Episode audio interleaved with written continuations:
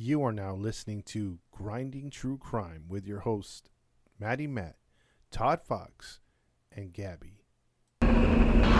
Police have identified more victims and plan on more than just the four murder charges filed today. confirm earlier reports of The cannibalism. building was a scene of ghoulish A slaughter. large kettle on the stove which held boiled body parts. Identified more victims and Killed even more. plan on more than just the four murder charges filed today. Had sex with some of his victims before he killed them, and that he was also a necrophiliac.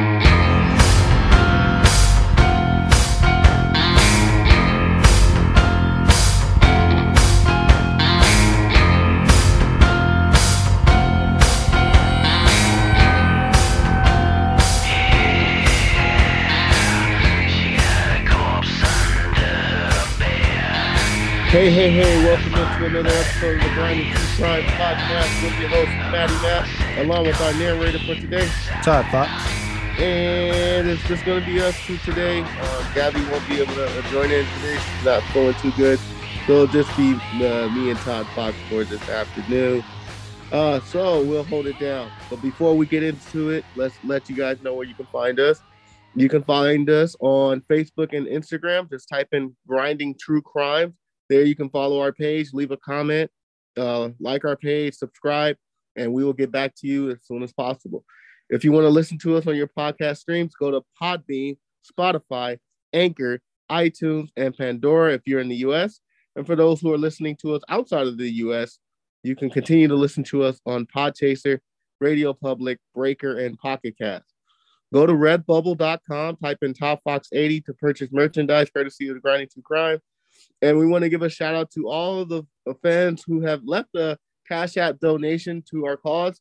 Uh, we thank you guys for leaving a donation. If you would like to leave a donation to help us to better our cause, uh, you can go to Cash App and type in dollar sign grinding true crimes. So we thank you for everyone who's uh, donated and also for those who's participated by leaving us a comment or recommending a story that we can do. Uh, we thank you for uh, we want to give you guys a shout out for that. Always, as listener discretion is advised, because we do get into details and it could be uh, a little graphic for those who are, you know, squeamish or anything like that. So, listeners' discretion is advised. Did I leave anything else out, Todd? No, I think we're good. Other than if they do leave a, um, a donation later on, just leave us a name you'd like us for uh, in the comments to uh, shout you out because we think that's important because you guys are really helping us out, like Matt said. Exactly. Also, uh, just a quick reminder at the end of the month, we will be going live. That's every end of the month. Uh, every month we go live. So at the end of this month, we will be going live on Podbean like we did last month. It was a good experience. It was a fun experience. So we decided to do that again. So that'll be the very last Sunday at the end of the month. And we'll let you guys know what time it will be um, because we, we try to be in consideration of those who are listening to us in the, uh, in the UK or other countries uh, uh, that, you know, their times are different, t- different time zone. So we'll let you guys know what time we'll do it, but it will be the last Sunday of the month. Correct. All right. With all that being said, Todd Fox, you have a story for us today. You want to break it down to us, my friend? Yes, I do, and uh, hopefully uh, Gabby can get on the mend and get well soon. So we're wishing her a speedy recovery. She's not under COVID or nothing, but she's just not feeling good, like Matt said. So shout out to Gabby. She will be missed on this episode. um, but with that being said, uh, we're gonna follow up on our baseline killer episode from like three or four episodes back. Um, this one I teased at the end of it would spiderweb into this case because this case. Matt had happened about the same time the baseline killer was doing his thing in Phoenix, Arizona.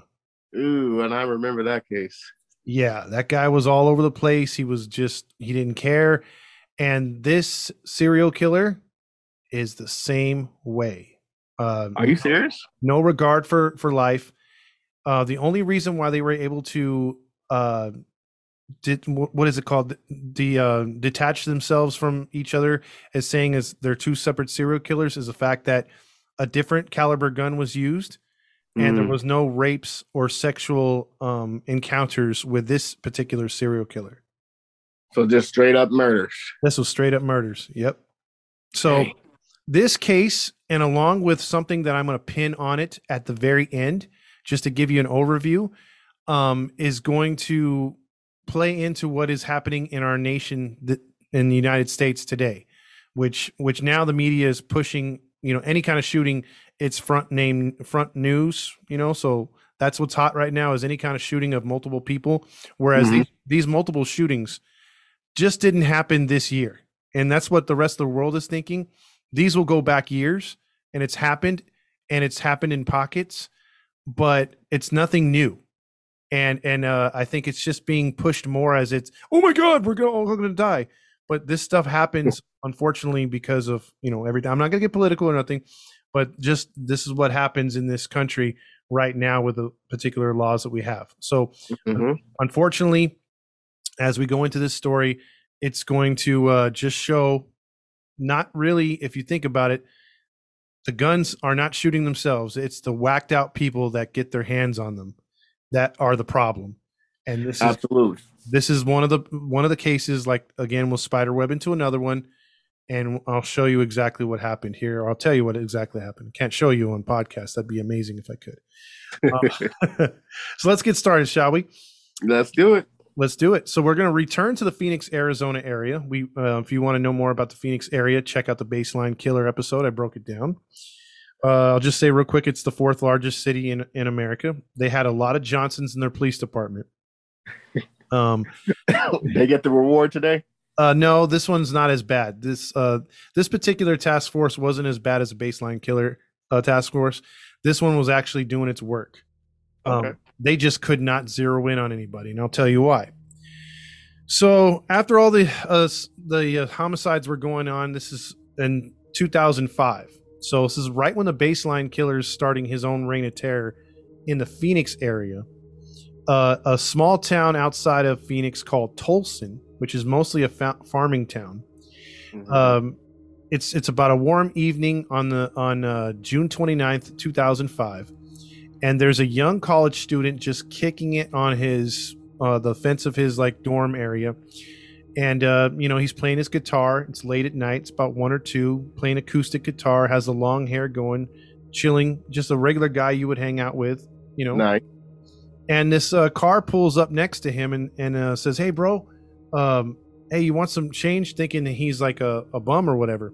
He's like, "Oh no, no, I'm not a bum or nothing like that." He's like, "Oh, here, take some change, man. Go get yourself something to eat. You look lonely out here." So then the young man walks up to the car and says, "Well, you know, it's free money. It's free money." He goes, I, I, yeah, I would have did that too. exactly right and uh but unfortunately it's it's a uh it's a trick Ooh. and as he comes up to the passenger side, a shotgun comes out of the sh- uh, passenger side window, and he gets shot right in the stomach.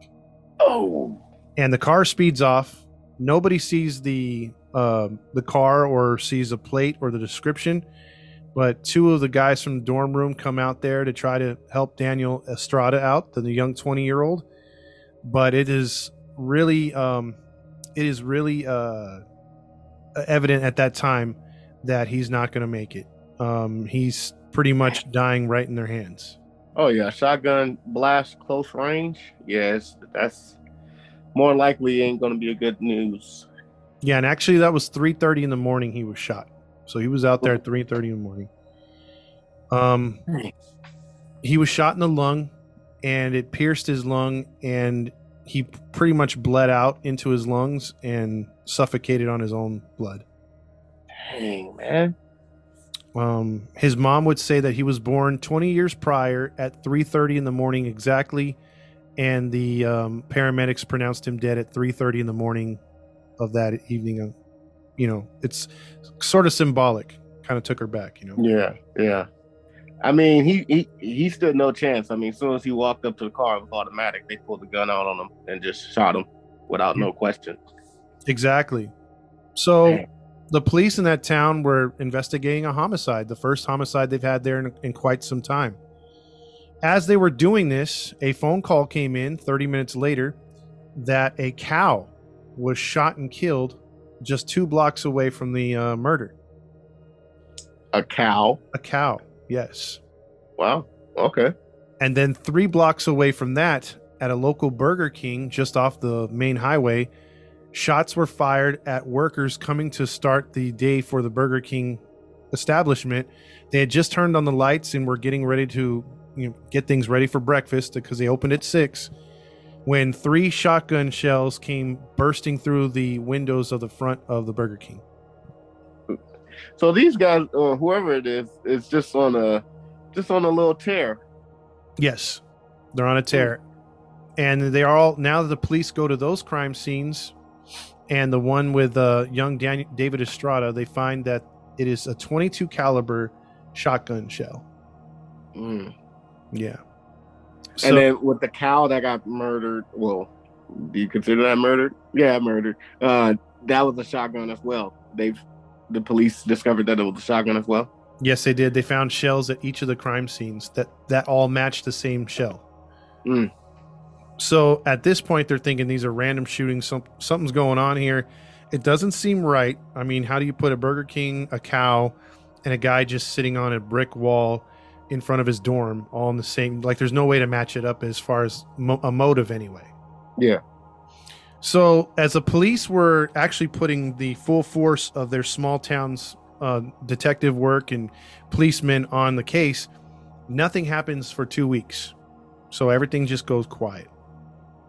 Um, but two weeks later, a family with a huge homestead, uh, a large uh, farm area with multiple animals, wakes up in the morning to get their day started, and they go over. One of the daughters has the job of feeding the horses that they have in their stables.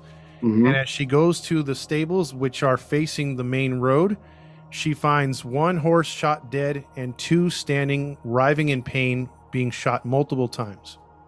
Oh. Yes, they they did not hear the the gunshots at uh, night, which they the police would say that likely that's when it happened. It happened before dawn.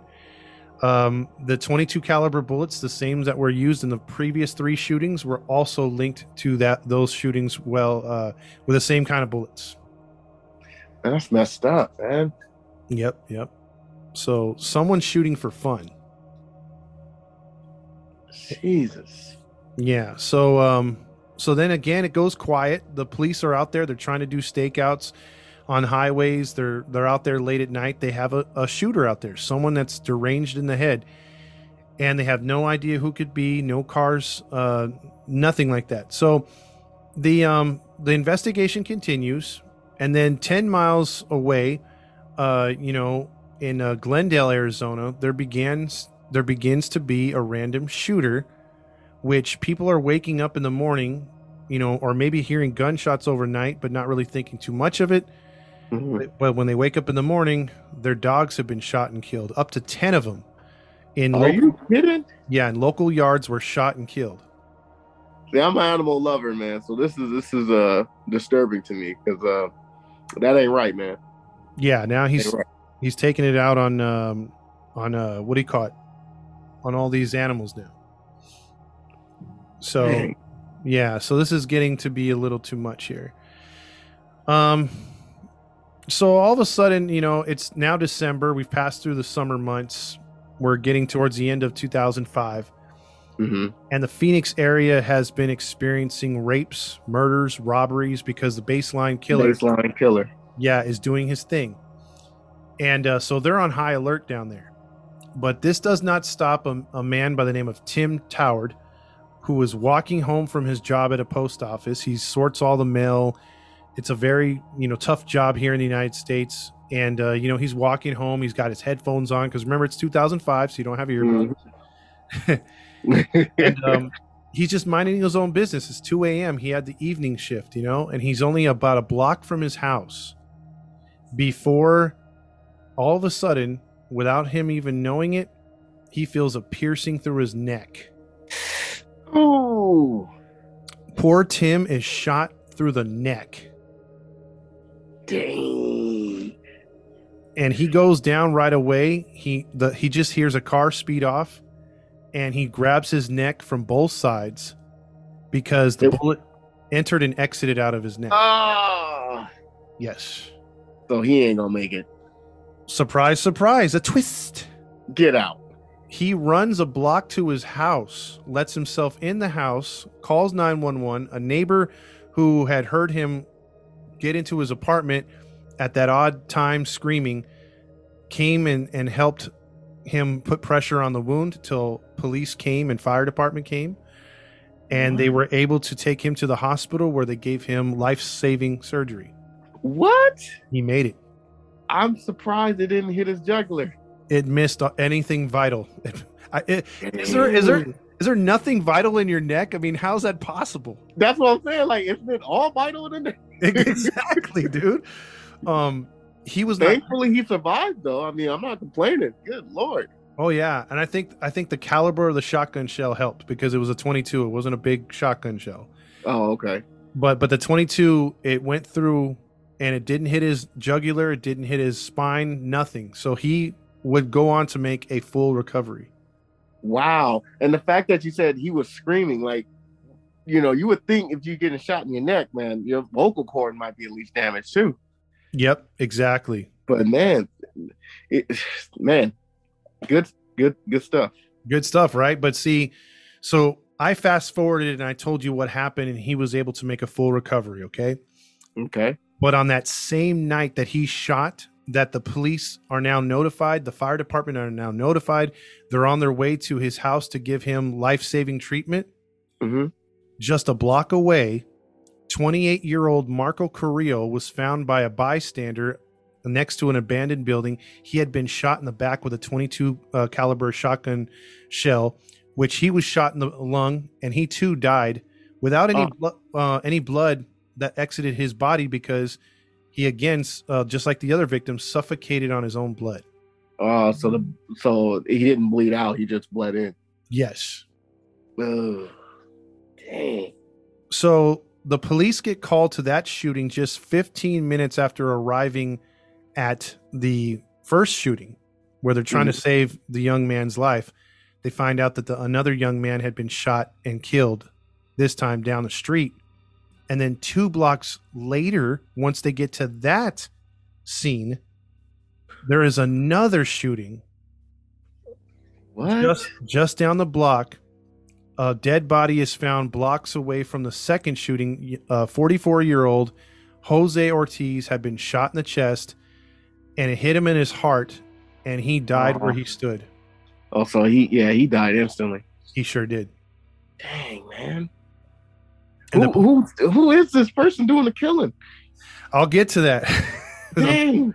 yeah i mean these people are getting wiped out so you have no regard for life they've they've graduated from doing murders against animals obviously and after Yeah. the first young man and now it's just like straight up we're gonna shoot people and they and they know where they're aiming at too, because they're they're aiming at like particular areas where they know they can either do some serious damage or you know kill you. yeah they have they have pretty much good shot and they're only shooting once so Mhm. they're, they're not shooting multiple times to hit their target they're they're shooting once and hitting the target every time Jesus. Yeah.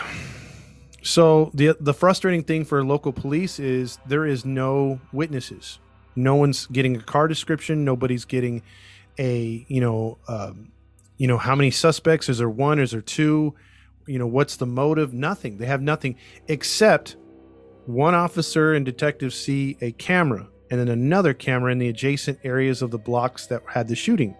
We.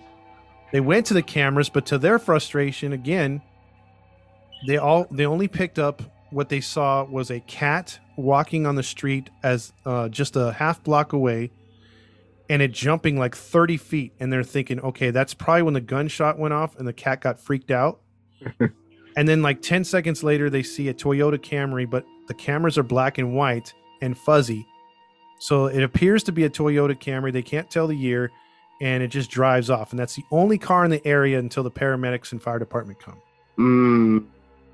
So they kind of got an idea of what it might be, but they can't really tell because of the camera. exactly exactly Ooh, this is gonna be a tough one. It is. It's already working out. But here's one thing. Now, unlike the baseline killer episode where the police departments didn't even work with each other, like the same department didn't even knock on the cubicle next to him and be like, "Hey, do you have a case that like is sort of like one the one I have?" hmm There was no working together in that one. Well, in this one, a smart detective from Tolleson, the first community, the farm community, was working the homicide of Mr. Estrada, and he heard in the news that there were several shootings in the Phoenix area. So he called the Phoenix Police Department and said, "Hey, I've got this shooting up here. I've got animals that were murdered. Uh, you know, cruelty to animals. Uh, is what kind of caliber bullet were you was involved in your shootings?" And then the police officer said, "Well, or the detective from Phoenix said, it's a 22 shotgun." And he's like, "We have the same shooter." So because now it's in two ju- ju- jurisdictions, it's multiple homicides. They were able to build a quick task force. So this detective gets the Joe Kinder Award for a smart detective. Good job for him.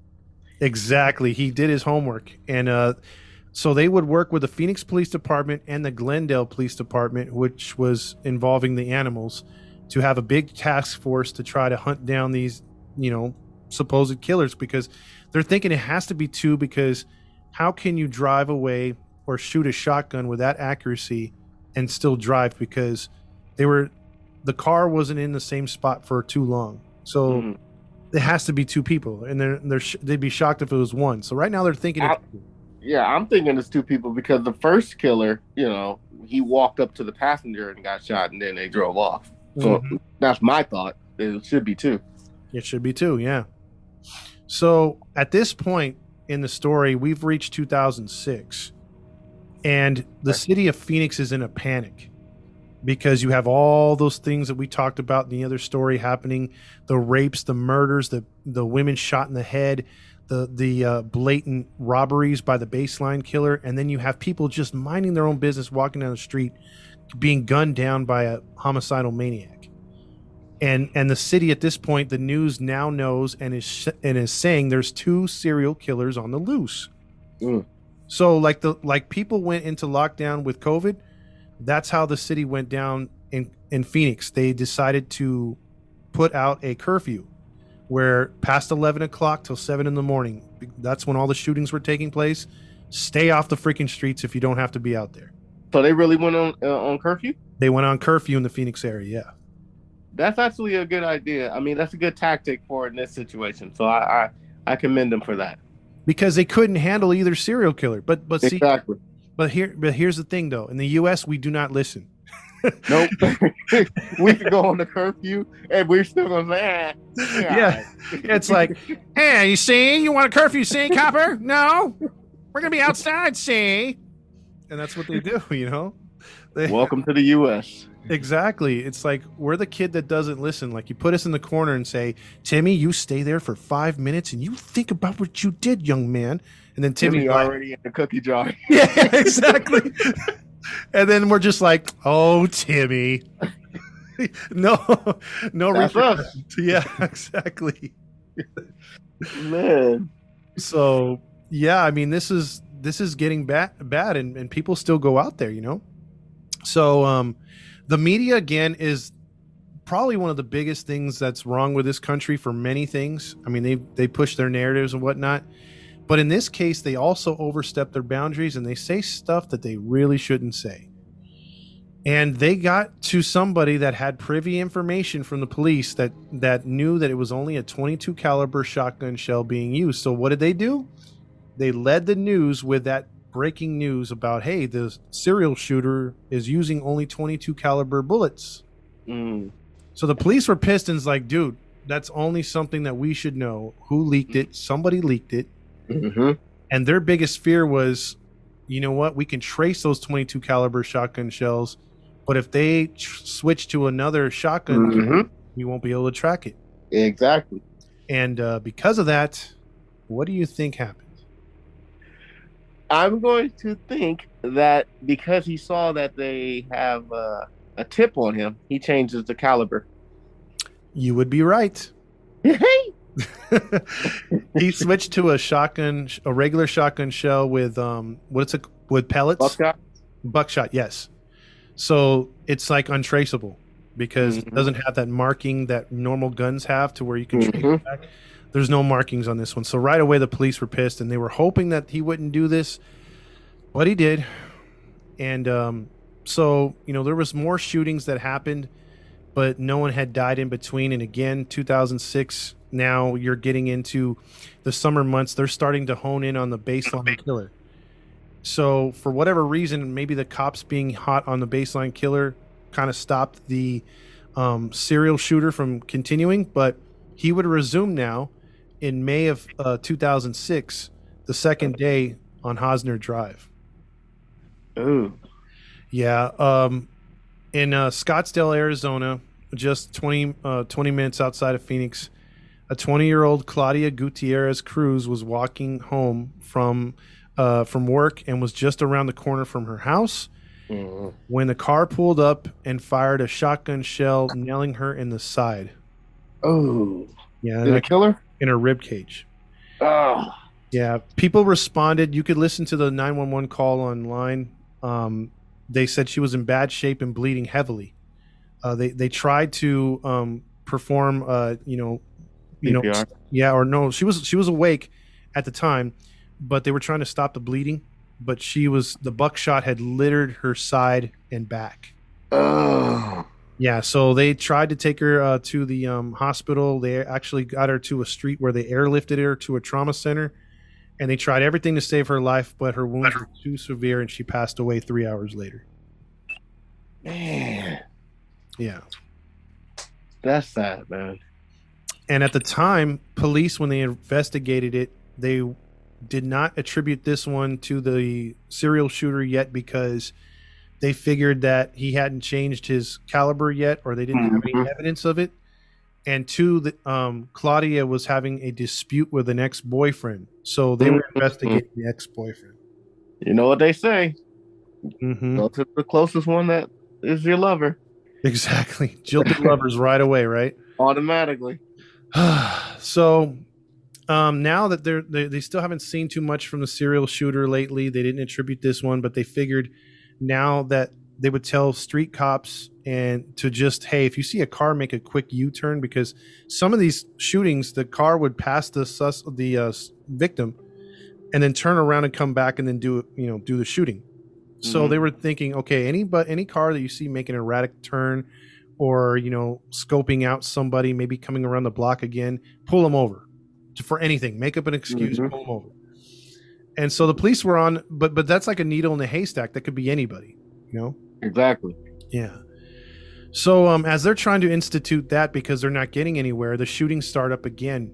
A 66 year old james hodge a vietnam vietnam veteran happened to go outside at around one in the morning. It was hot in his apartment so he came out in glendale arizona to take a smoke. And as he took a drag of his uh, cigarette he got a burning sensation in his back and he would hit the ground and he was shot in the back with a shotgun shell. Oh man. yes. And the buckshot littered his back as well. Um, But the fortunate thing, though, this guy was a tough SOB. Um, he survived Vietnam and being shot twice in Vietnam when he was on tour there. Mhm. And uh, a good Samaritan came by to him and raided, uh, um, you know, was able to stop the bleeding. And uh, the police department came there and they were able to save him and he survived. Wow. So he took one straight to the back and fortunately, no major organs and he was able to survive. Wow. Mhm. He's got the will of uh, survival right there. He sure has, man. That was a tough dude, man. Very tough. Seriously. But So- that sucks, man. Not, not to cut you off. For, in his life, you know, you serve your time in the war. You know, you serve your time for the country, and you get shot over there. You wouldn't think to get shot by some maniac in your own neighborhood. You know, you're just chilling, about to smoke or get some fresh air. You would not think that you could possibly lose your life by some maniac shooting a freaking shotgun buckshot in your back. You know, you you wouldn't have never thought that. You know what I'm saying? Mm-hmm. So That's it's true. I mean, you crazy. you think when you come here that you're safe and you know you're going to be okay, but no, I don't- Yeah, it's tough. man. So with all these shootings, something weird happens, and you would not think that a way to because again they don't know who this person is or persons are. And these guys have been eluding the police for about a year now. And they ain't got no leads. got no leads whatsoever. They mm. think it, they think it's a Toyota Camry. That's all they got. Okay. So, if you think that this, okay, what do you think is their downfall? Let's see what if you can get the if you get this, you're the man. Oh, that's all. What's their downfall? What's their down? Like, how do you think? How do what do you think they do to get recognized? You talking about the killers, right? Mm-hmm. Um. ooh, dang! You got me stumped here. Just do a wild guess. The wildest thing you could think of. I'm gonna say they they, you know, shoot. They shoot something for their trademark, like they, they shoot like their initials or something. Shoot their initials. No, that would, be, that would be really funny and very careless. you have to just sit there and they shoot like 60 times, like, hey. um, but no, what what these do, guys do is um, they go to a Walmart, and it is two people. Um, surveillance cameras on June 6th of 2006 would catch two men in the aisles of the floral area of Walmart just start dumping stuff into the into the uh, you know dumping plants, plastic plants, um, Hmm. you know certain things that are like uh, like drapes and stuff all into the middle of the aisle, Mm. and then one of them pour gas on it, and then the other one drop a match, and the two would run out of the store. What the heck? They start a fire in a Walmart that catches two aisles on fire. What the heck? Who, does that? I have no idea. I have no Well- idea. okay, that's a good way to get to someone's attention. Yeah. So, so if you think that that's uh, pretty stupid and careless, right? Absolutely. And, and think about how many videos have you seen or, or crime shows where, for whatever reason, the suspect enters a Walmart? That's the worst place to go if you're a killer. Not to try to help killers out, but you go to Walmart, they have like the best cameras, Absolutely. and they're everywhere. They'll catch. They're everywhere. Yes. So these guys take a chance at one Walmart and they're like, you know what? There's another Walmart in Scottsdale. Let's go there and do the exact same thing. What an idiot. And you know what? That's our vacation spot, Scottsdale. Me and my wife, we go there. we probably went to that Walmart. that you might have. You might have. Dang. But they did the same thing at the next place too and started a fire. So What? yeah, so the local um, new media came down there, did a story. They pulled the um, the surveillance camera and put it on the nightly news. Now, an anonymous tip came in that night saying that they knew one of the uh, suspects uh, in in the fire. So it wasn't the homicide crew that got that that thing because they're not thinking that the, the they're thinking that these are just Yeah, they're not thinking. weirdos. Yeah, they're just thinking these are two nutcases just starting something. Yeah, so so in the in the wake of them getting that particular um what is it called? That That tip? particular the tip, yeah.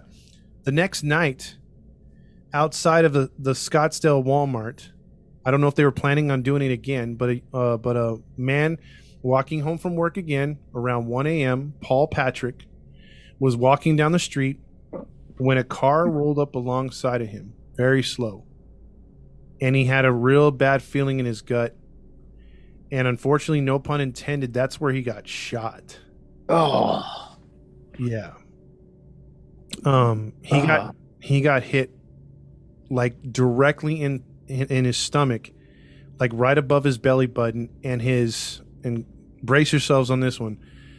His stomach opened up. oh, the assets, His intestines intestines. they came out. Oh, So he grabbed his intestines, stumbled for about two or three feet. He heard the car speed off and laughter. And he went to fall to his knees. He said that his he could feel the life flowing out of his body and his body getting really, really hot. And then the next thing he knew, he looked up as he was about ready to collapse and he saw a man running towards him with a gun. what? And and he automatically said to himself, God, if they're going to finish me off, please make it fast. And instead, a twist. oh man, A a, real very- twist. A really good twist. he must have had a, a, a guardian angel over him because a off-duty army medic by the name of Saul Guerrero happened to see the whole shooting from his car in the parking lot. He grabbed his handgun and his medical kit and ran to render aid to Paul. And he Uh. came up to Paul and said, I'm not going to hurt you. I'm going to protect you. You're going to be okay. I've seen worse in, in combat. I'm, you're going to survive.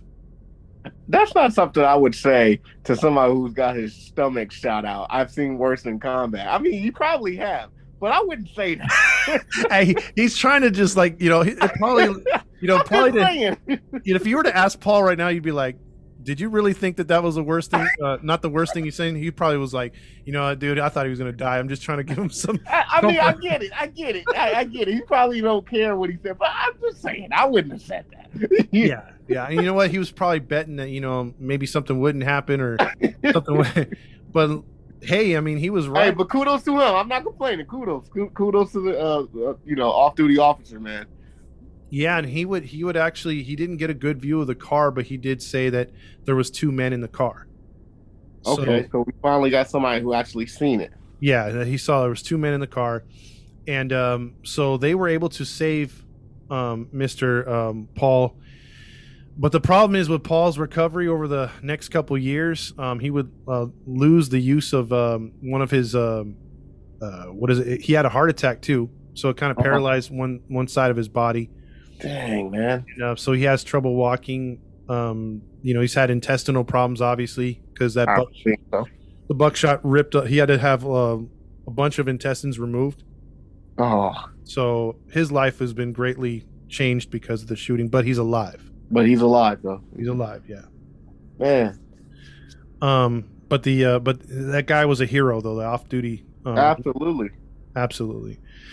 Um, let's see, but and so going back to the anonymous tip though, um, they recognized the woman said that they recognized the man as Samuel Dieteman, and um, the woman said that um, he also you might want to look into him about the shootings, and the police officer Mhm. the police officer was like, "What are you talking about?" And uh, she said that uh, yeah, he had been bragging about shootings, the local ones. She doesn't know if it's real or not, but he seems to know everything that's been going on. Mm. Yep. So now they got their very first major lead. Exactly. So who is Samuel Dieteman? Um, he was born in 1975 in Minnesota. His father was a Hell's Angel who beat his mother. So Ooh. Good start. Oh wow, Good start. good start. uh, Very good start. You know anything about biker gangs? Yes. yes. Those angels ain't nobody to play with. Not at all, dude. Um, they are truly the one percent of evil. Mhm. Um, but yeah, he he had a he grew up in an abusive relationship with his parents. Um, his mom would take custody of him and move from city to city. He never really had a one school that he went to or one place that he lived at. Um, he had low self esteem. He was a social outcast. Some of her boyfriends that she would have over the years would hit him. Um, so he had a rough upbringing wow. and then he would grow up and have his own family. He seemed to be calm at this time. A lot of people said that he was a good guy at this time. Um, he had a, a daughter, and then he got with a, a woman that had another daughter who became his girlfriend, and things started to look up for him. He even got a good job. Um, what do you call it? Uh, he was he was really he was really um, moving places. But then him and his girl got into an argument. She took both daughters and left and didn't tell him where she was going. Mm. So he lost out on his two daughters and his girlfriend, who would resurface on the East Coast later. So it's not like he murdered them or something. They just decided to go away and they had enough of him. I mean, I can't say I can't blame her. You know. Mm-hmm. Yeah, I mean, it- clearly it's sound like he's had a trouble. You know, he was he was very disturbed and had a troubled life. So he probably was abusing her or could have been abusing the kids. So I, I can't say I don't blame her. Well, you're actually right on that. I was going to say that they interviewed her and, and she said that he was very abusive and, and began to take it out on the kids. And so Hmm. she, she said that for the best, they had to leave. That's a strong woman right there. Sure is. so because of this, he began to drink, you know, not instead of saying I'm the problem, let me drink my problems away. And um, he began to uh, he lost his really good job because he threatened a coworker, and uh, he wound up just taking oddball jobs in the community. Wow. And, and so then, uh, because of this, you know, he uh, was not making too much money, and uh, you know, he started to go to bars at night, dabble with you know some meth here and there, and uh, you know, smoking weed, drinking, and he ran into a, a guy by the name of Dell Hausner, who had an apartment and needed a roommate, and Samuel couldn't afford because of his working habits a you know uh, a car at the time or apartment. He could bear you know so getting a room worked for him, so he moved in with a drinking buddy, Dell Hausner. Mm. Yep. And now the circle is connected. Yeah. But he was only Samuel was the only one on the police radar right now. But they had nothing to charge him with. They had no evidence at this time. Hmm. So, and they were looking for him, but they couldn't find him because he had moved out of his place that he had and moved in with Dell. So, Hmm. in the next 2 months though, it was frustrating the police because there was 8 more shootings. What? eight more shootings, but non-life threatening. So, but there were shootings that either they missed people or they hit people in non-vital organs. They didn't do the damage that they had been doing before. Doing earlier. Okay. Well, that's a relief. Yeah, yeah. So this case continues, and at the time between these months, that's when the baseline killer was finally caught. So they get one, you know, dirtbag off the streets, and they're still trying to hunt down the serial shooter. Mm-hmm. So this case would finally, finally take a turn when Ron Horton, an older gentleman that would frequent the bars that Sam, Samuel and Dale would f- frequent, had a conversation with, uh, as a news story came on the TV about the shootings, and he said, uh, he said, man, he goes, um, what's up with the, uh, uh, all these shootings? And what is it called? Sam told Ron, man, you know what? Uh, that woman that got shot the other day, you know, she she uh she deserved it. And he's like, what? And he's all, yeah. He goes, and you know what? They can't they can't pin that one on me anyway. And then they're like, oh well. yeah, well, and- there you have it, ladies and gentlemen. yeah. And so so Ron's like, what do you mean they can't pin it on you? Like, what are you talking about? He's like, man, between me and you, because he's all drunk. He's like, man, Yeah, he's drunk. That's, But that's, that's the liquor talking. yeah, exactly. Between me and you, man, this guy, I use 410 shotgun shells, man. You can't trace those. Those- I'm golden, baby. Eh, so Ron's like, really, 410? So something tells Ron, I got to tell the police this. Oh well, well, he's a smart person. Give it up to him. Exactly. And Ron would call the local police department and say, "Hey, um, I just had this guy tell me that it was a 410." And, and you know, they get all kinds of leads. So the police department was like, "Yeah, yeah, sure, you have a lead on this case. What is it?" Soon as he mentioned 410 shotgun shell, the He- police they knew like, "Yeah, they knew." They're like, "Nobody because they never disclosed it. Exactly. So right away, they asked Rob if he would uh, if he would please be an informant and try to record Samuel saying some stuff. So So wait, He- wait, wait. He called the police immediately while Yes. he was at the bar. Oh no no when he went home later that day. Oh, okay, okay, okay, gotcha. Yeah. So um so yeah they um they say you know what uh, can you be an informant for us? Can you work for us? So they wire him up and and they wire his phone up and they start talking on the phone and him and Samuel are just shooting the crapper and then all of a sudden he gets into what happened with the uh the woman he goes remember that woman we were talking about at the bar the uh, secretary that was uh that was shot and then uh he's he's like yeah and he's like um you know what uh I think you know, you know. Do you have any more information about that? You know, like, like, because you were telling me you shot her, and then and then uh, he was like, he's like, yeah, you know, and he starts giving away some more clues and everything, and he says, yeah, uh, Dell came by, and uh, he's like, who's Dell? And uh, and he just clamored up. Samuel's like, nah, and he just changed the subject. Mm, So the police were like, kind of knew. yeah, the police were like, you know, he's kind of implicating himself, but he's not. hmm So, um, so what happens is they say, "Hey, you want? You know, I'll, I'll get the next round of beers. I had fun playing pool with you." So Ron convinces Sam to go to um, uh, the bar the next night. Mhm. And they go to the bar, and he's wired up for sound again. They're playing pool. They have police listening as they're talking about certain things in the cases, and you know, Ron, you know, Samuel's given away all kinds of stuff at this point. But the but before that, a Toyota Camry had pulled up to drop off Sam in front of the bar, and the police look at the tags, run the tags, and it comes out to a Dell Hausner. Mm. So they look at and they're like Toyota Camry, Dell Hausner. Let's look into who this guy is. So Dell Hausner was born in 1976 in Nebraska. He migrated out to Arizona in his teenager years. Um, but this dude, what do you what do you think of uh, what do you think of a serial killers as as their mindset? What do you mean? Like how do you how do we usually find out guys are serial killers? Oh, you know, cruelty of animals at a young age, Mm-hmm. abuse at a uh, abusive at a young age. Mm-hmm. And then they have. Oh, go ahead. No, I said that's usually the case. Yeah, but here's a here's a twist on this one. Really? He was a very popular dude because usually some of these serial killers are very low key to themselves, social outcasts, right? Like Samuel. Mm-hmm.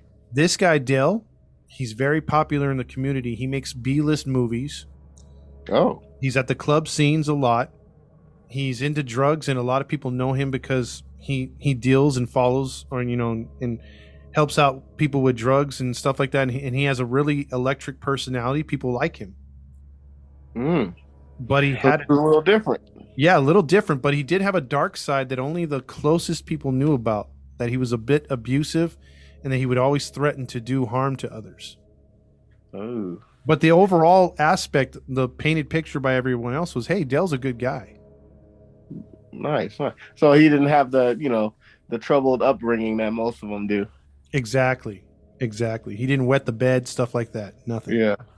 hmm So they're still, you know, Samuel's Im- implicating himself. He's even saying a few things about Dan, but they need, or Dell, they need really uh, good evidence that they just don't have. Mm. And so as that night pulls to an end, Dell returns, picks up Samuel, and they go home and they figure out Samuel's living with Dale. So what they do now, oh, go ahead.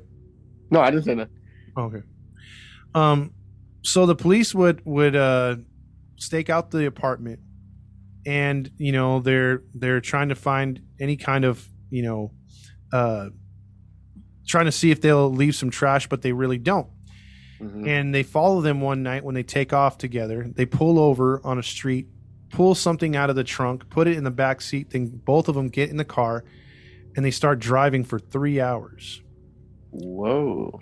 and the police have multiple cars following them and they're driving past people and then when they start to turn around the police actually get smart and say order another unmarked car to pull next to the the people and so Mhm. when they come back around they see that oh no wait there's a witness there i can't shoot the person Mm. So they they pretty much stopped them from committing another uh, murder, They would- murder. yes they followed them and nine different occasions it looked like dell or sam were going to come back and shoot somebody but the police intervened and stopped them but without stopping them, you know what i mean without stopping them. yes And they're not smart enough to realize that they they you know they're on their tail. Exactly exactly. And so with this they were the police were even more frustrated because they know that there would have been a lot more victims. Mm-hmm. so luckily though the next day they would see samuel come out with some trash and he would dump it in the dumpster. So the police would grab the the bag take it to the lab and they would find a detailed map. This is how these morons are. A detailed map with all the shootings and the dates Wow. yes And you can't be that dumb. They were. They were. And and then not only that, they found in a Coca-Cola bottle a spent 410 shotgun shell. It was like split in half and that they could possibly with some pellets in it still that possibly they can see if it was the same type of pellets. Mm-hmm. So something that they could attribute to them. Well, there you have it, ladies and gentlemen. Yeah. So they, the police went one step forward, uh, farther. they asked for a search warrant and they got it and they were able to put um, when they samuel and dell left they broke into their apartment and put listening devices all through the apartment and then when they got home they put uh, listening devices in the camry as well Mm. So for two weeks they monitored these idiots talking about their murders and laughing about it Mm. And they had no idea. they had no idea they were being bugged tailed and everything so that they couldn't commit any more murders Wow. Yep. So, um, with this being said, they were arrested uh, just two weeks later after the, all that evidence and recordings came in. Samuel was put in front of the detectives right away, and and he was at first denied everything until they played the recordings, and then he right away pointed the finger towards um, towards uh, Dale. Dell. Mhm. Of course he did. He sure did. And uh, he did Gabby's favorite, which is uh, he was offered a plea deal if he were, Uh, yes, cop to everything or cop to a couple things, he would avoid the death penalty, but he had to spew, uh, he had to spew the evidence. So see, see, this is what I agree with Gabby on this one. Why do they deserve a plea deal? You clearly got evidence on them. You bugged them. You tailed them. Th- Throw the book at them. Yeah, I mean, in this case, they they pretty much they weren't gonna like other cases give him lesser sentence. Like he was gonna go to prison for life, but they're they were gonna kill him. And in Arizona, they still kill you, you know. And it doesn't take that long for them to kill you. So, right then and there, uh, Dieteman was like, "Hey, you know what, dude? The jig is up. I gotta freaking tell. I want to save my life."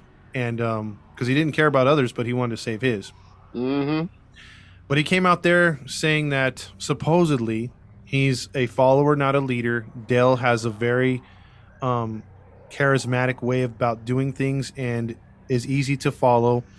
And he, it was all Dell's fault when he shot the people. Especially, he admitted to shooting Claudia, the twenty-year-old. He said that he only thought he was going to wound her. He didn't know he was going to kill her. Mm. But the police weren't buying that for crap. Yeah, I'm not buying that. so they just let him say what he had to say and uh, you know he implicated himself in those murders plus they had the recordings and he went to prison and what do you think he got Well, I'm gonna say he got life, right? yep without parole Mm. They're like, well, sir, um, we're not gonna put you to death, but we will put you in there for life. So take your pick. yes and they and they got him for two of the eight murders so Only two? Yeah they only got him for two because he that was part of the plea deal he only, part of the plea deal. yeah and that, actually i think if he went over two he was getting the death penalty so Mm. So he was able to get through that. Um, Dell Hausner, the however, uh, is now being put on trial, and Samuel. Part of the plea deal is he had to testify and put Dell basically at the scene of every crime, and he told the account of um, Dell being narcissistic, and um, the narcissistic attributes showed in the courthouse. Because picture this: the murderer had just taken. You know, all the family members are there. And this is what we Mhm. talked about in the school shooting one and all the school shooters.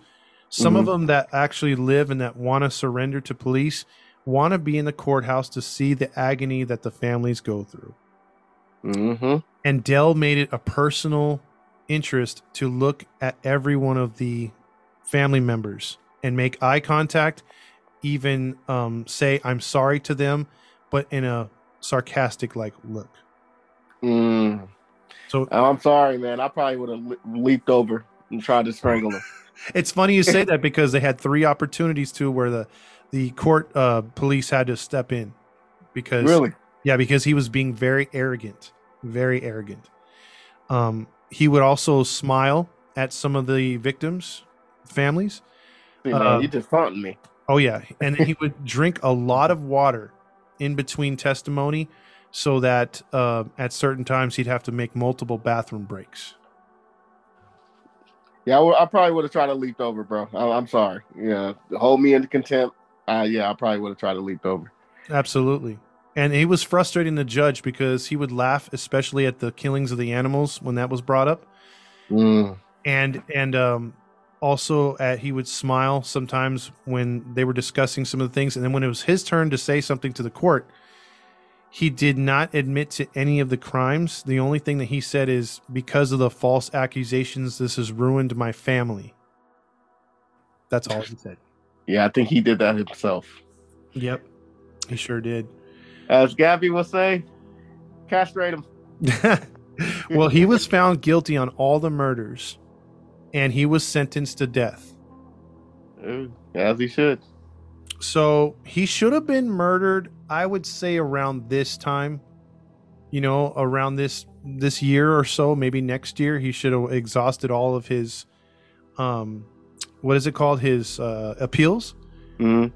However, however, Uh oh. I say he should have for a reason. Ooh. In 2013, he had been complaining about uh, being depressed and all this other stuff, and for some reason, we helped these losers out, even on death row. I mean, if, you should be depressed anyway. You killed people. Yeah, exactly. Yeah. And so different medications like antidepressants and other things, he would actually um, bribe other, uh, you know, or give things away. I don't know how he did it, but he was able to recoup some pills from other Oh, don't tell me. death row inmates, including himself. Mm. And one day in 2013, he overdosed on all those pills and was found dead in his cell. Uh, I knew it. He took his hit. He took the coward way out. He sure as hell did. Jesus. Yep. They he should have been like, as Gabby's new catchphrase is off with his balls. It should have been that from the jump. There's no man. I hate when they do that, man. I know, I know. It sucks because you go through all that, you find him, you convict him, you should be in jail, you should be able to kill him on your terms. Instead, he instead he goes out on his terms. So he still wins. He still wins. Yes. Freaking bastard. Now, one thing uh, that's the end of our story with the serial shooter. So, Arizona put to bed, the Phoenix area put to bed two difficult cases where multiple victims, so many families were affected and traumatized. You would think that that's the end of Arizona's serial killer problem, right? You would think so. So just just 2 years after Dell committed suicide, the Phoenix area would be again ravaged between the months of August 12th, 2015 through July 11th, 2016. Oh, so this is very, very recent. Yes. This one's still in court proceedings right now because of COVID. Whoa. This is the serial street shooter. Huh. Another shooter has, you know, what is it uh, played out. So I'm just going to read the occurrences of what happened to finish out the story. So there's not too much to this. So hang on. We got another five or seven minutes left. I just want to tell you, tell you what happened. So on August 12th, 2015, shots were fired at a home of the 900 block of East Coulter Street. No one was injured. So just random shots. The next night, Raul Romano, 61, was gunned down outside of his car in the 900 block of East Montebello Avenue. So first homicide. Wow. No, no, no uh, leads on that one. Okay. About tw- about uh, 12:45 a.m. on January 1st of 2016, a 22-year-old Jesse Ol- Olivas was shot multiple times in the 2200 block of North 58th Street. He later died of his injuries. So it's two homicides. Two homicides already. Yep. March 17th, 2016, a 16 year old boy suffered a non threatening injuries after being shot while on the 1000th block of East Moreland Street. So he didn't die. Okay. Um, on March 18th, the next night, 11:30 p.m., a 21-year-old man suffered life-threatening, non-life-threatening injuries after being shot multiple times outside of his vehicle. Hmm. April 1st, a 21-year-old Diego Ver- Verdugo Sanchez was shot and killed outside of his home on the 5500 block of West Turney Avenue. That's three murders. Three uh, murders. And Two two attempted. Mm-hmm. So keep with it. You keep That's the tallies. You, you keep the tallies going, bro. Let's go.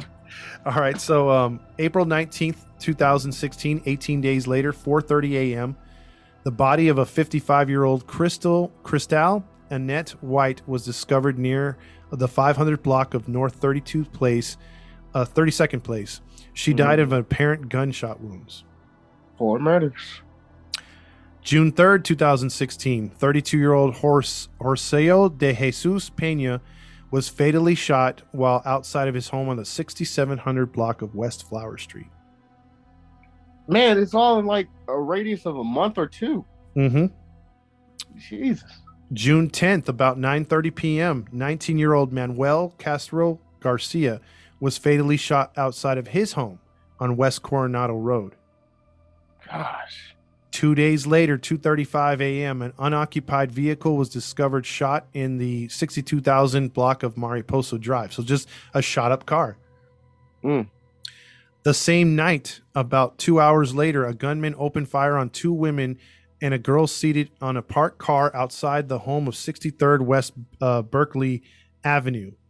Uh, Angelina Liner, 31, Mal- Malhela Ellis, 12, died immediately. So My two murders on that one, right? Double homicide.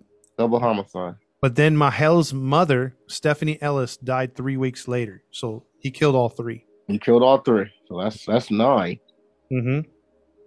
Uh, June 21st, 2016, My birthday. the police would announce the Phoenix slayings are connected, all of them. And now they address this to a uh, serial shooter. Um, June 11th, 2016. So right after, or July 11th. So almost a month later after they realize it's a serial shooter. Um, a gunman shot at, in a residential neighborhood at a 21 year old man with his four year old boy in the vehicle. Mm. Fortunately, nobody was hit. So the four year old, yeah, they did not, uh, they weren't hit. Um, at this point, the police put out a seventy-five thousand dollar reward for any information leading to the serial killer. The FBI gets involved. We're almost done here. Um, then uh, let's see. Then on April 19, 2017, police developed a probable cause against Aaron Juan Saucedo as a suspect in the murder of Raul Rom- Romero. Romero had been dating Saucedo's mother at the time of his death. So, what it is is Aaron is a is the um, Romero's uh, well would have been son-in-law or whatever, and was Mhm. mad that his mom was dating this guy and killed the guy. That was the first murder. That was the first murder. Mm-hmm. And the ballistics would come back to a nine millimeter uh, handgun used in all the murders, Mm. and that was purchased from the pawn shop by Saucedo himself. Mm. So that linked them all together. And Saucedo was ar- arrested uh, for the nine homicides and uh, 12 Two- Uh, yeah, twelve. Yeah, I'm sorry, twelve. And he w- and he's currently in uh, they're they're barely because of COVID they're currently going through the trial right now, but he's suspected to get the death penalty as well. Oh, he should. Yeah. No, I mean, for one, you're killing your mom's boyfriend. That's you know, let her live her life.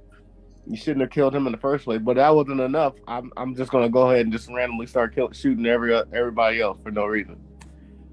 Yep, Don't make no sense. it's crazy. Twisted, man. I, I'm telling you, man. Some people don't know how to handle having a gun. You know. Yeah, it's They- like what was that Tupac movie back in the day where he got that handgun? He started killing his friends and stuff like that. What the juice? Juice, there you go. I mean, that's like Tupac was in that movie was like a street thug and stuff like that, and not the strongest guy, but that gun made him look like or feel like Hercules. Mm-hmm. And I think that's what, like you said, that's a good point. You put a gun in someone's hand like that, and they think that they're just the, the ish and that they can Yep. handle anything. Yep. That makes you it makes you like the Hulk. Yep. you know. But it's not the gun; it's the person with the gun. That's the issue. Yep. And and the guns being so accessible to people that have the issues. Mm-hmm. So, you know, we could talk about guns all day. We're not because we put out that episode and we did get a lot of heat on other pages. We did. I saw some heat there because I, I I posted it to other pages and a lot of people were like, Ooh, you know, like you know, because it always turns political. But we Yeah. were we were we took the most down the middle that you can possibly do. yeah, and all three of us, myself, Gabby, and Todd, we're we're not political at all. We're neutral when it comes to this. So we don't have no bones when it comes to right or left. We just gave our opinion on how we feel about the a certain situation of what's going on with the massive uh, gun violence that's been taking place out here in the U.S. So Yeah, and, Yeah. and and we went into cases again from over ten years ago. You know, with the serial, sh- uh, what is it, the uh, baseline killer from last uh, couple weeks ago. This Mhm. one now that was a straight up shooting, a rampage, and another one that I just brought to you. You know, with Juan. You know, with his just incredible. Like I'm just as soon as he made that first shooting and killing, he's like, I can kill anybody I want to. you got to taste the blood. and he went with it. Mm. So, you know, that's the thing that sucks. And that's the thing that, you know, as a society, hopefully can change. But right now, I mean, this is another two stories of what's going on right now. And it has been going on. But you would never have heard of this story if I didn't bring it up or you didn't live in the Arizona area. Because, I totally agree, bro. Because I haven't heard anything about that. yeah, these cases are only brought to the front now because of everyone's freaking out and pushing the narrative of, oh my God, there's shootings everywhere. Truth be told, if you look at the stats, except Chicago and a couple other U.S. cities, the stats are about the same. You know, these we, Yeah. we've had we've had school shootings, we've had mass shootings. They're just not reported as much because now it is a focal point. Yeah. Yeah. So, as as Gabby's new catchphrase is, with this new guy who who uh, you just gave uh, the statistics about the nine murder, the nine murders and the twelve attempted. Yeah. Off with his balls. Yes, yes. You It gotta should go, be- man. It You should gotta be a public thing too, right? Yep. He's gotta go, man. He, like I said, it's bad enough you kill your your mom's boyfriend, but then you just killed nine other people for no reason. Yeah, you gotta go, man. and you got to see the the look on this guy's face. He just looks like he's troubled, you know, and he, and he, and he looks like a. I don't know, man. I mean, all all three of these guys are just they should not belong or or have any kind of use of a firing weapon. And and you know, I normally feel sorry for people who has gone through trauma or gone through things or is troubled or mentally, and and I do feel sorry. But here's the thing: you've got so many numbers you can call. There's people you can talk to. There are a lot of avenues that you can go through to help you. You don't have to kill people because you're going through something mentally. Yep. I, I don't accept that. true. Yeah. So, yeah, sucks, man. Yep. So those are the two cases we wanted to highlight for today.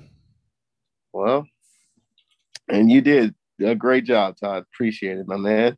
Thank you, sir. All right, and that is today's episode. I hope you guys enjoyed it. Um, unfortunately, there's a lot of death in this story, so our condolences to the family in uh, in the Arizona area. So, with that being said, we're gonna take this thing to a close, and we're gonna sign off. But before we do, we want to let you guys once again know where you can find us. Just go to Instagram and Facebook, type in "grinding true crimes," follow our page, like our page, leave us a comment. We'll get back to you. Uh, if you want to listen to us on your podcast stream, just go to Podbean, Spotify, Anchors, iTunes, and Pandora. And for those listening to us outside of the U.S., continue to listen to us on Podchaser, Radio Public, Breaker, and Pocket Cast. Go to redbubble.com, type in Top Box 80 and for merchandise if you would like to. And that is all. Uh, next week, hopefully, we'll have Gabby Gab back. We missed her for this one. Um, it's not the same without her, so we'll we'll hopefully she'll be back uh, next week with us. But um, with that being said, this is uh your host for today, Maddie Matt, along with our narrator for today, Todd Fox. and we are signing off. Peace. Y'all come back now here, brother.